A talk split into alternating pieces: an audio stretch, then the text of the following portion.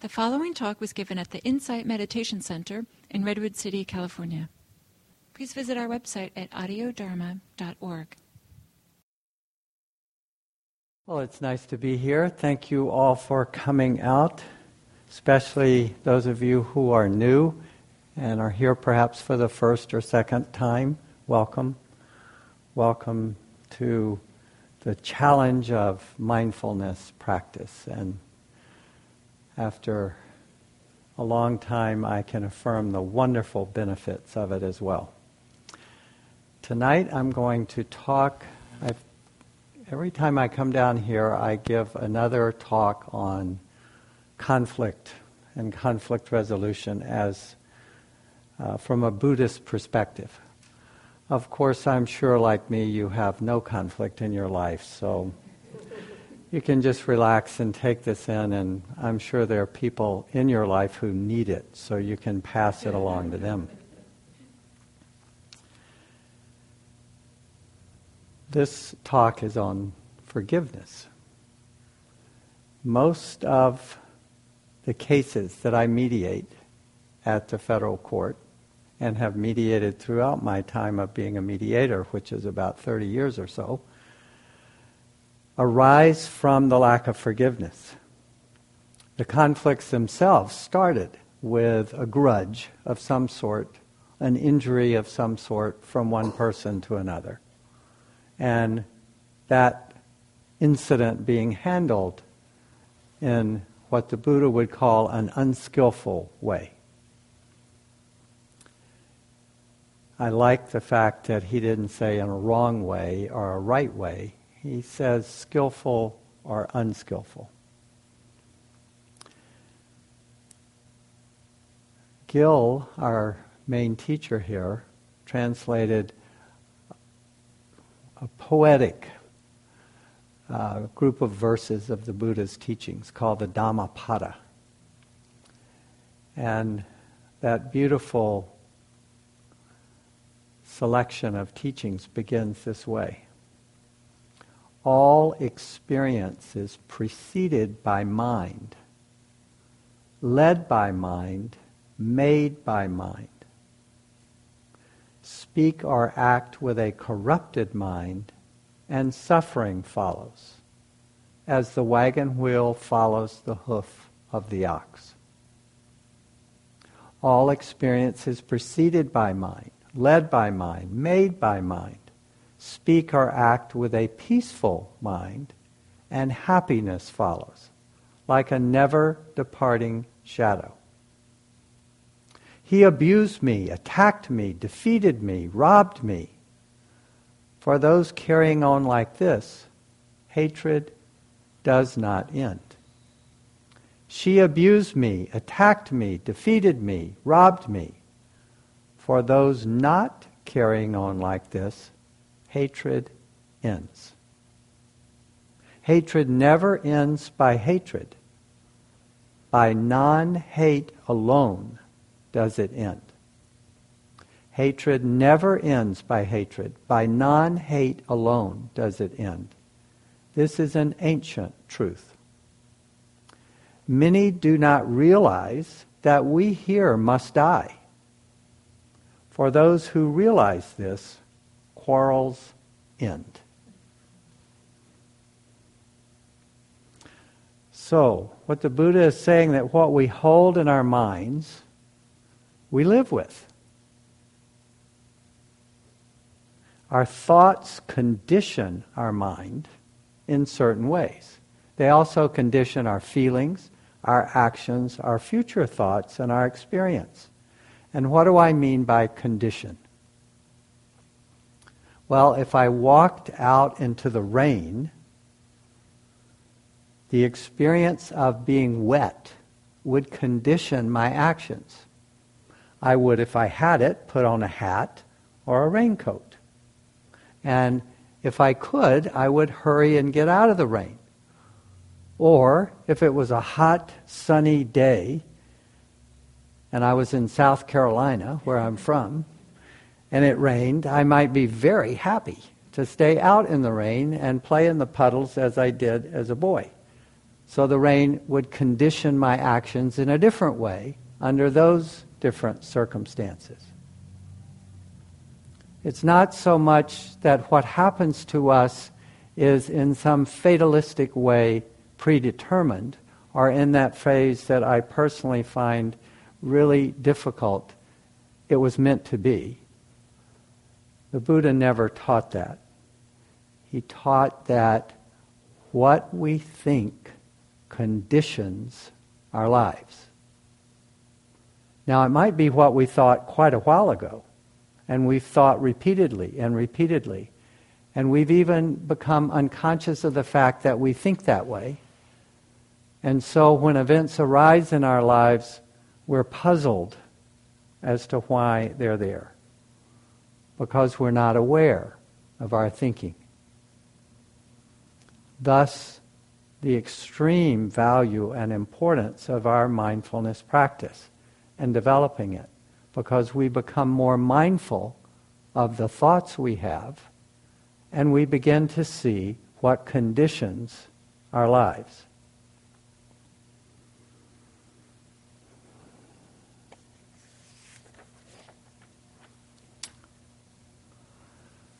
There's a quotation that you may have heard that's attributed to so many people. I've Googled it several times, and every time I Google it, it comes up attributed to somebody else.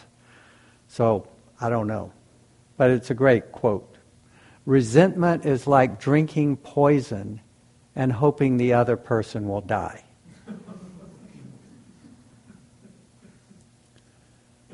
That's the lack of forgiveness conditioning what happens with us. Uh, many years ago, 30 years ago, in Charleston, South Carolina, where I practice law, I had the opportunity to struggle with forgiveness. I had uh, done a lot of 12 step practice, and I think it's the fourth step where you go through your life and look at the people that you've wronged and you make amends with them. I had done that practice, so I was aware of the challenge of it and the benefit of it. And my law partner was a challenging law partner, let's say. And one Friday morning, early, I was at my desk, and our associate, who happened also to be his girlfriend, came into my office, tears streaming down her face, with a yellow legal pad with several long handwritten pages of a letter to her, essentially saying, I've taken all the money and I've left, and you'll never see me again. It was a shocking moment in my life. I can visualize it right now. The impact on my body, the impact on my mind, and the clenching fear in my heart and the rush of anger at, I'll call him Sam. That night, I was supposed to enter a, uh, the next level of a training for leadership in the EST organization. You may have heard of that from back in the 70s. And I realized that my life was a mess and this was a good time to say no. And I turned a different way. Months went by. Uh, my associate, Sam's girlfriend, and I struggled to keep the law practice together. We had a two two story building with lots of offices and employees, and it was not an easy time lots of opportunities for resentment. Months passed, and Sam finally showed up in Israel, attempting to join the Israeli army. And his friend, an Israeli army general, recognized that he was not well and so helped him to recover. And months more went by, and he came back to Charleston and at that point, he and I sat down to separate our affairs. Of course, there was a lot of blame from him to me, and I was still carrying a fair amount of resentment towards him, as you might imagine. And we sat down, and he got this case, and I got that case, and he got that bundle of uh, debts, and I got that bundle of responsibilities and debts. And we divided everything up. And eventually, he and our associate, his girlfriend, left the building that we had and went off to another part of the metropolitan area of Charleston. Not that it's really a metropolitan area compared to here, but we called it that anyway. And more months went by. and one day, out of the blue, I get a call from Sam. And he said, We owe, I'll call him Joe, we owe Joe, our accountant, $5,000. And I say, No, we don't, Sam. You agreed to take that debt. And he said, Yes, I know. You're exactly right. I did agree to take that debt. But I'm not paying but half of it. And if you don't pay the other half, Joe won't get paid. Now, I knew that he and uh, Joe, Sam and Joe, went all the way back to grammar school and had been friends for a long time.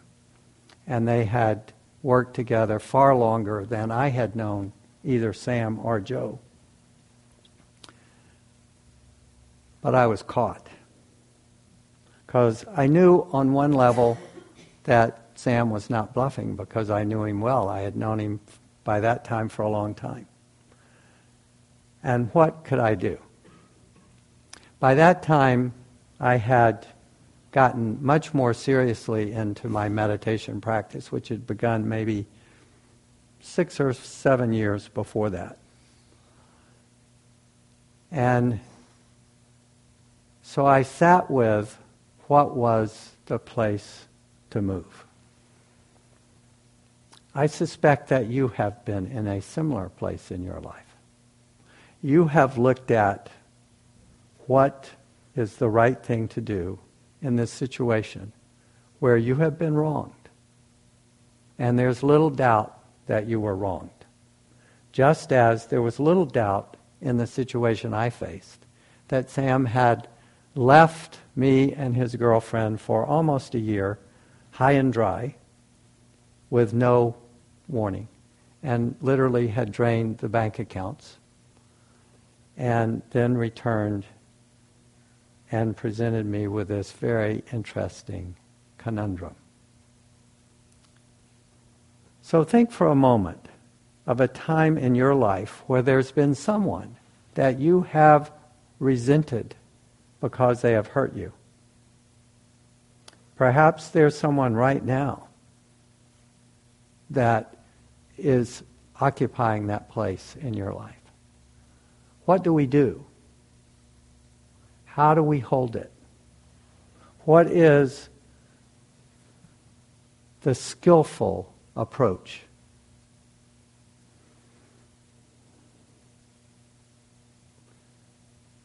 Who is it that you carry a grudge against for past wrongs? Why is it so hard for us to forgive and let go? and what does it cost us? A professor named Fred Luskin, who teaches at Stanford right across the way, has written a very good book on forgiveness, and I don't remember the name of it, but you can Google Fred Luskin, L U S K I N, and you'll easily find it. And he says that there are three steps to forming a grievance. The first is that we take an act of unkindness personally. And sometimes we will exaggerate that personal offense. The act could have been random, or in the case of my situation with Sam, it was quite deliberate. And we focus on how it affects us personally. As I think back on that situation, I can see myself sitting at, I had a really beautiful antique roll top desk. And I was sitting at that roll top desk talking to Sam on the phone when he delivered this ultimatum to me and then slammed down the phone. And I definitely took it personally because it was me, right? I was the one on the phone. I was the one that he was demanding pay 2500 bucks that I didn't owe in a circumstance because Joe was still my accountant as well and was my friend in a circumstance that presented me with a difficult conundrum. And I took it personally. And my mind perseverated on it. It went round and round and round. And it came up frequently. How many times, when you have a story like that, do you tell it to other people? As you might imagine, I went right home and told my wife. And I told my secretary, who had been with me for a long time. We struggle with those stories. Think about the incident that has perhaps come to your mind tonight. How often do you replay it?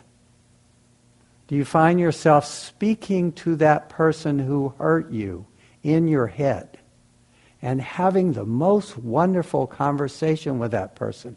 And they're saying all the right things about how sorry they are for the way they've treated you and how they're going to do better and how wonderful you are for being so generous with them in spite of their being such a jerk. I love those conversations. They're so satisfying until I wake up and realize that I'm having that conversation and I've had it before and before and before. And then I notice the stuck groove in my mind. It's the universal experience that we share. It's the way our minds work. So, the second place of creating the grievance story is we blame the other person. And that's what I was definitely doing. It was easy for me to blame Sam. Can you imagine if you were in that situation? Jeez, what a jerk he had been, costing me thousands and thousands of dollars, and now the absolute gall of him to demand more. When I was there paying the rent that he was co signing on the lease. it was just outrageous, right? So we blamed them. And that was easy for me to do because, boy, was he to blame. And then, third, we create a grievance story. So we take the offense personally, we have it be about us, about me. We blame, we project our anger and our upset out onto this other person, and then we create a story about it. And what a great story it was. It was easy for me to walk up and down Broad Street in Charleston, which is about two or three blocks long, very historic, lots of big magnolia trees and oak trees with uh, Spanish moss hanging down. You do not know heat until you've walked in the streets in Charleston in the summertime. You know the smart people from the not so smart people, the ones who walk on the sunny side of the street as opposed to the ones that walk on the shady side of the street. So we form this grievance story. And it's easy. It was easy for me to tell my lawyer friends up and down Broad Street this outrageous story about Sam. And they would all agree with me, at least in, to my face, about what an outrageous story it was. So, the offense that we take personally, the projection of blame, and then the grievance story. And we tell it and tell it and tell it. Unconsciously, consciously, and externally and internally. So, what is forgiveness? What is forgiveness in this situation? It's certainly not forgetting, because it's been 30 years, and this story is still quite fresh for me, but in a very different way. It's not pardoning, because his behavior was inexcusable. It's not reconciling because we never reconciled. It's not condoning. I don't condone that behavior. It's not getting justice because there was no justice. And if you were a criminal lawyer like I was, the first public defender in Charleston, South Carolina in the 70s, you know that there is, in fact, no justice. So, what is it? Fred Luskin defines forgiveness in this beautiful way it's the moment to moment experience of peace and understanding. So it's the moment to moment, the breath by breath experience of peace. When an injured party, and that would be me, when the injured party's suffering is reduced as they transform their grievance against an offending party. Oh, it's not the offending party saying, I'm sorry. It's not the offending party changing their behavior. It's not the offending party making amends. It's the injured party. Suffering is reduced as he or she transforms her grievance against an offending party. It's all inside us. This transformation takes place through learning to take less personal offense, which was the first step, attributing less blame to the offender, which was the second step,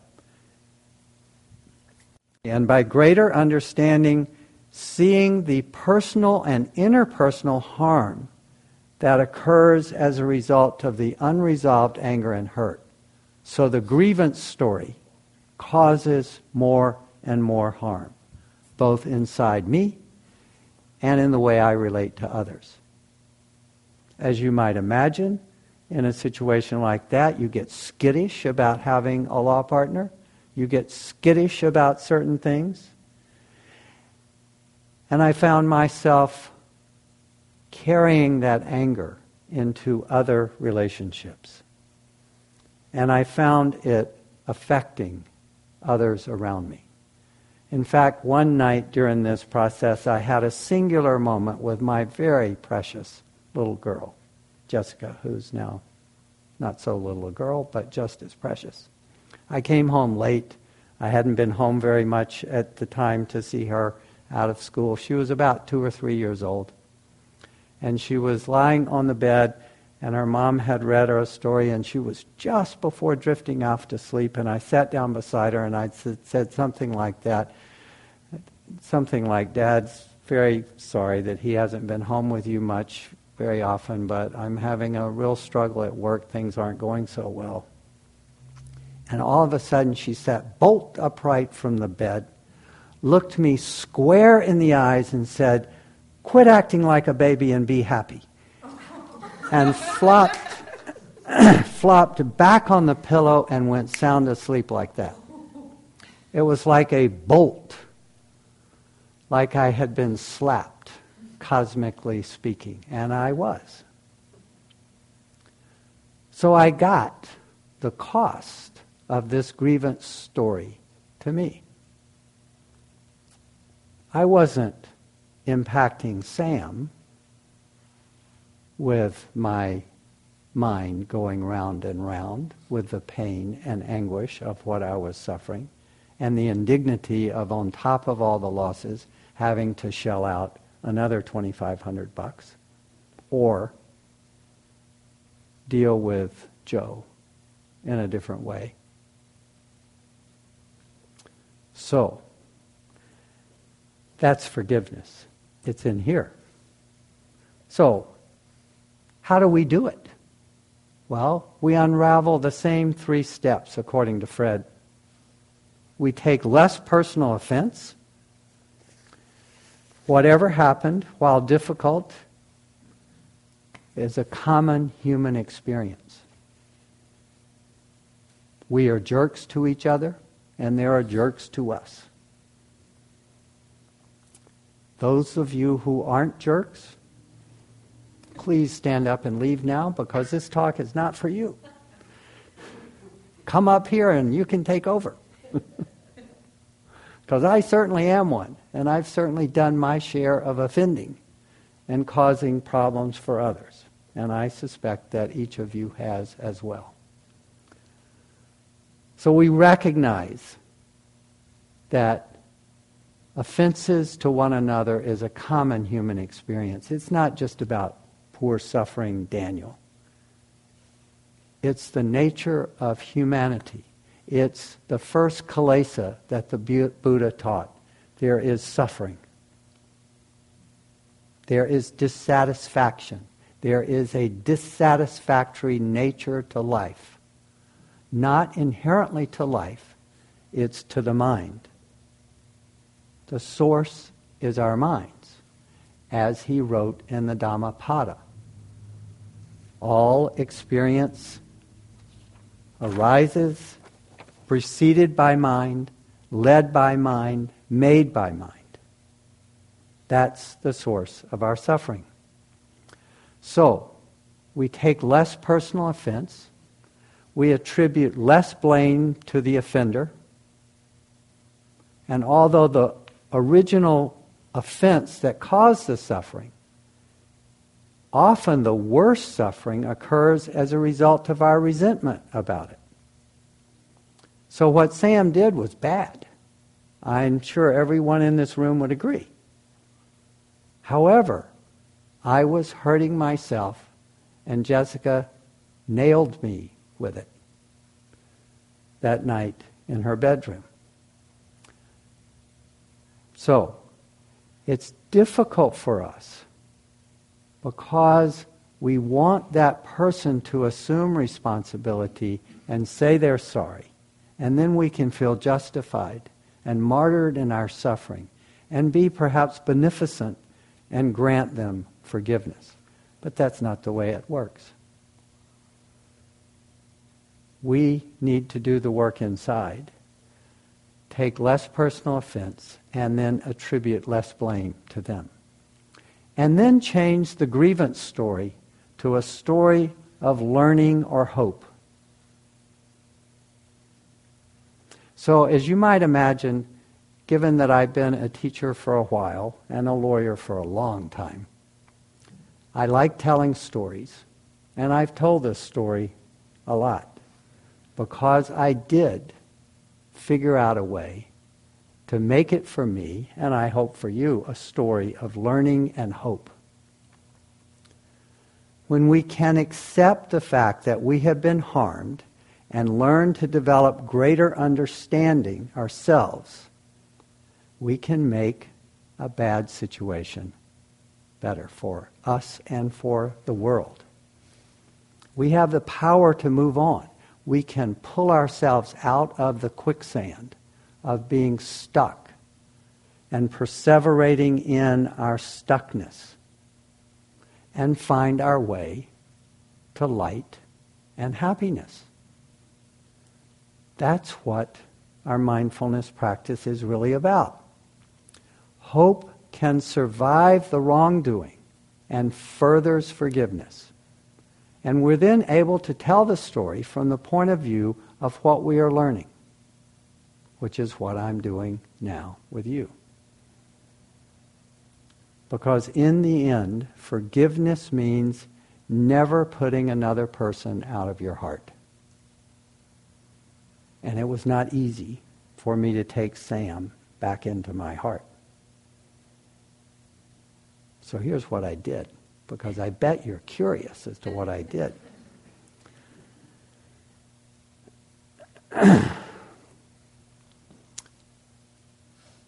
Before this event happened, a month or so, Sam and our former associate, whom I'll call Jane, got married.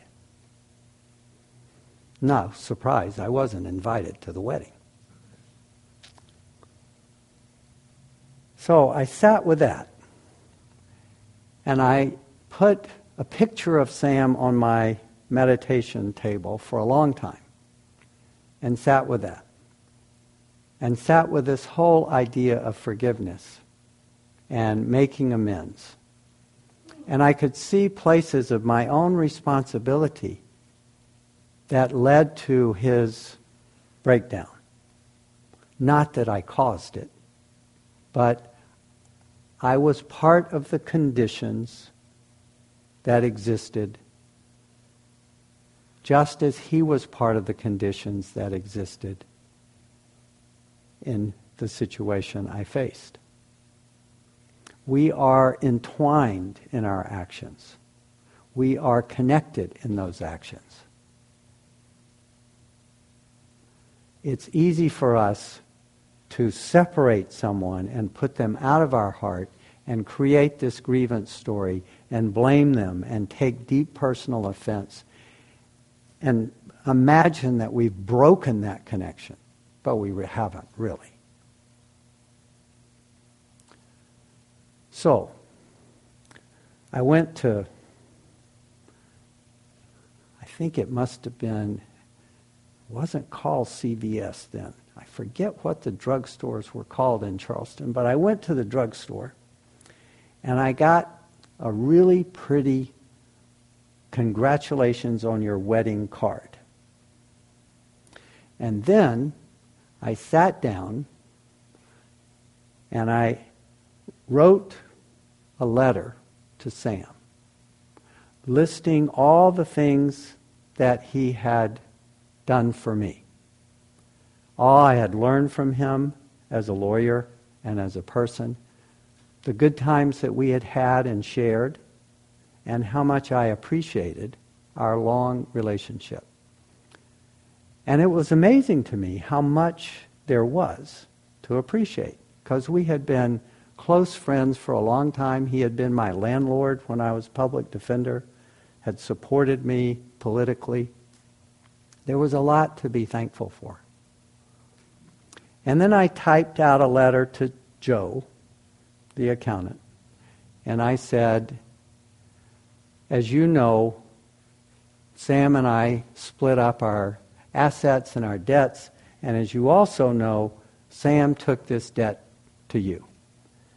But he's now said he's not going to pay it unless I pay half. And I don't want you caught in the middle of our conflict. So please find enclosed a check for 2500 bucks. And I put CC Sam. And then I took a copy of that letter and I put it in the wedding card along with the letter to him thanking him for all the things that he had done to me. And on the wedding card, I wrote, Congratulations on your wedding. Please find enclosed your wedding present. and I sealed it up in an envelope. And then I had a very brilliant idea. Because just a few days before that, my sweet Jessica had turned five. And we had a gorilla come to her birthday. And she and all of her friends had the best time with that gorilla, chasing them around the house. We had a house on the ocean in Charleston, chasing them down to the beach. They were just hysterical and had such a wonderful time. It was a terrific gorilla.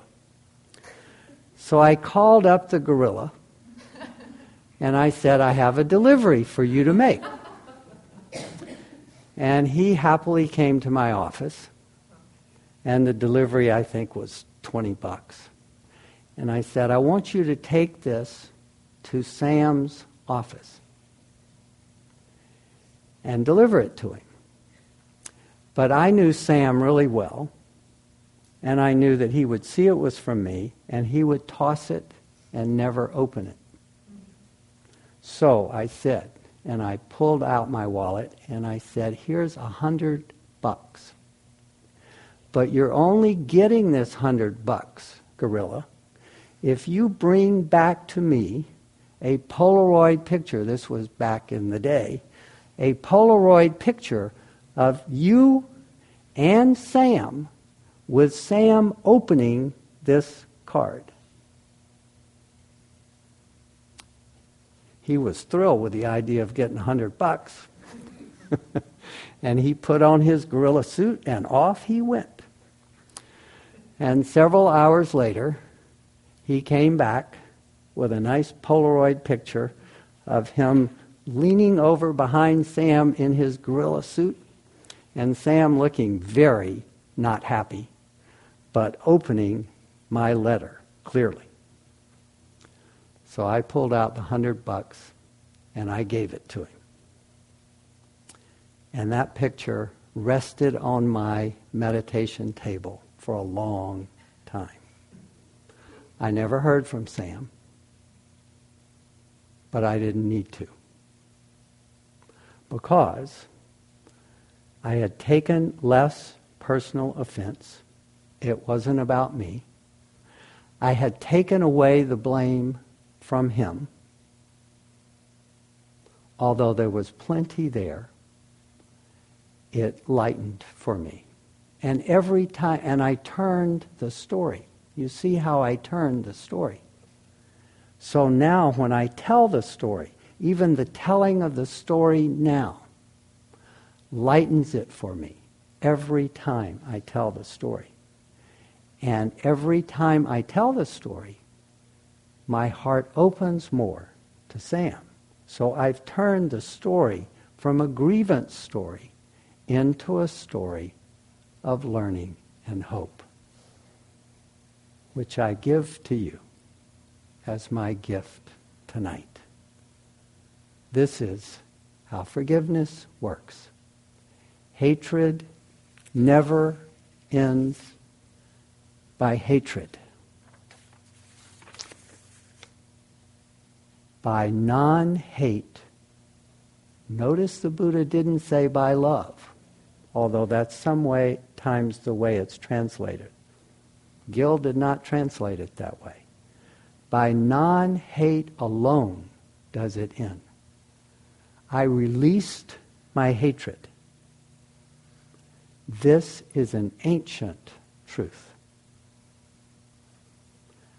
Practice being aware of how you take things personally and make up a story about it that puts the blame out there, and then you tell that grievance story in your mind over and over. Learn to reverse that process. Take less personal offense. Take the blame off and put it in the category of the universal suffering, dukkha, experience of life that all of us human beings experience. It is the nature of life for all of us put it there in that impersonal place and turn it into a story that you can offer to those you love and care about as a story of learning and hope.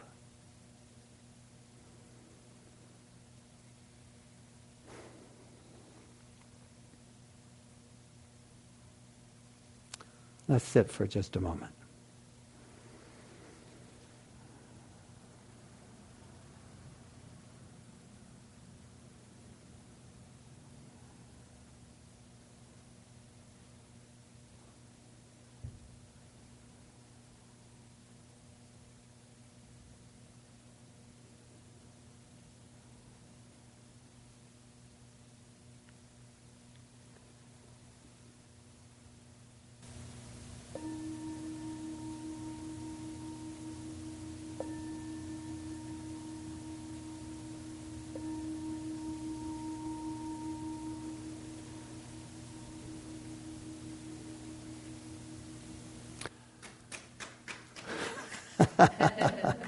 I'd be happy to answer any questions that any of you might have or comments. Yes, we have a microphone if you'll wait for that.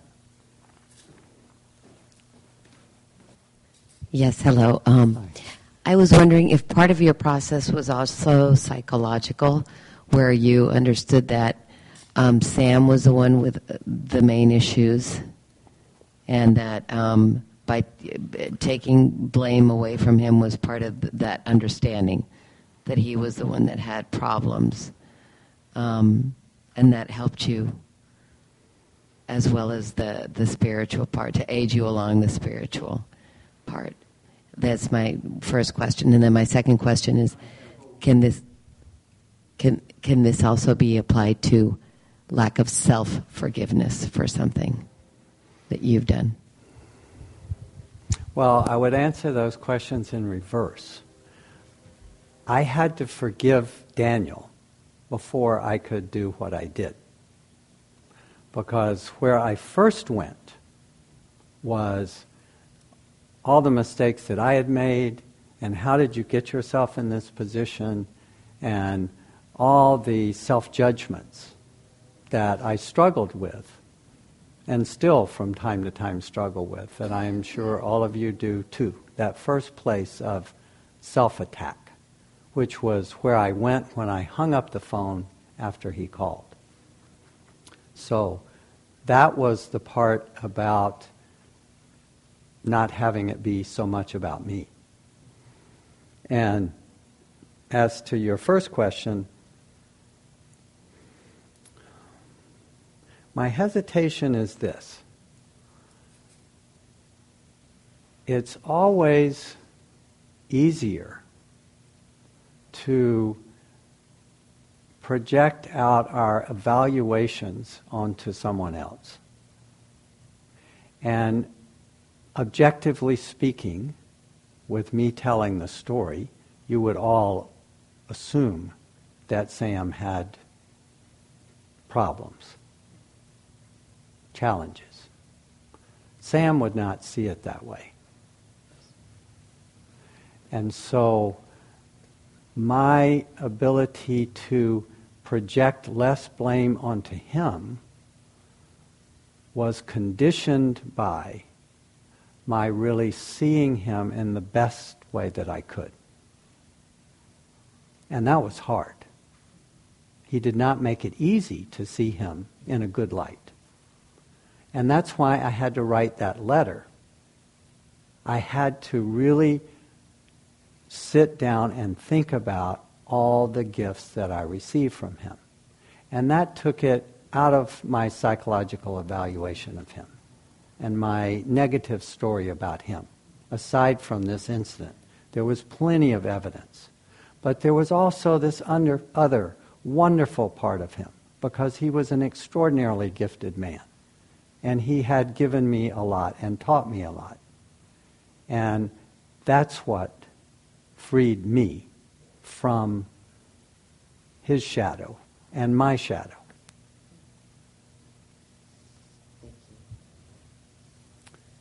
Anyone else? Yes, in the back back there. Thanks. So it's interesting your sort of definition of forgiveness doesn't necessarily mean doing the right thing. So you could have dissed Joe and still forgiven your partner. And if you were fine with that, you could have gone on your merry forgiveness way and would have been free of it. Well, I didn't have any grievance with Joe, the account, the accountant. Uh, Joe and I were friends. He did my taxes and did my kept my books for my law practice. So it was a matter of my wanting not wanting Joe. I wasn't willing to play the game of having Joe be caught in mine and Sam's dispute. Sam clearly was willing to, and whether he was bluffing, I knew him well enough to know that there was at least a 50-50 chance that he was bluffing, but there was all that meant there was a good chance he wasn't, and he would have dished Sam with no problem, I mean, Joe with no problem. So, yes, I could have forgiven Sam and not paid Joe. However, had I done that, I would not have freed myself. So in the case, I guess I'm thinking about for myself would be the case. Say Sam needed something from you, right? and you decided not to give it to him, and you were okay with that, and moved on. It depends really on what you mean by okay with it. So let's say that Sam was asking me to pay him 2500 bucks. Right. Suppose he needed it for a kidney operation or something that would Yes. be he would Yes. construe as bad. I'm, I'm sorry I missed That that. he would, you know, he you know he wants a he wants the kidney. He needs it. You're, the, you're his only hope. He asks you for it. A kidney, okay? So, upping the stakes. Uh, forgiveness cannot be conditional. And whatever is in the story needs to be completely addressed. So if I had forgiven him, and then withheld the request because I felt manipulated or I felt like he was going way too far in his demands. I forgive you for this thing you did in the past, but I'm not willing to get sucked into these games that you're playing about making demands on me for kidneys or money or whatever it is. Then I'm still hooked by him. I'm still caught by him. I leave with mud on my shoes still. And the practice that the Buddha encourages us to take on is not focused on anything but freeing our minds, clearing our minds, calming our minds, reducing our dukkha, our suffering.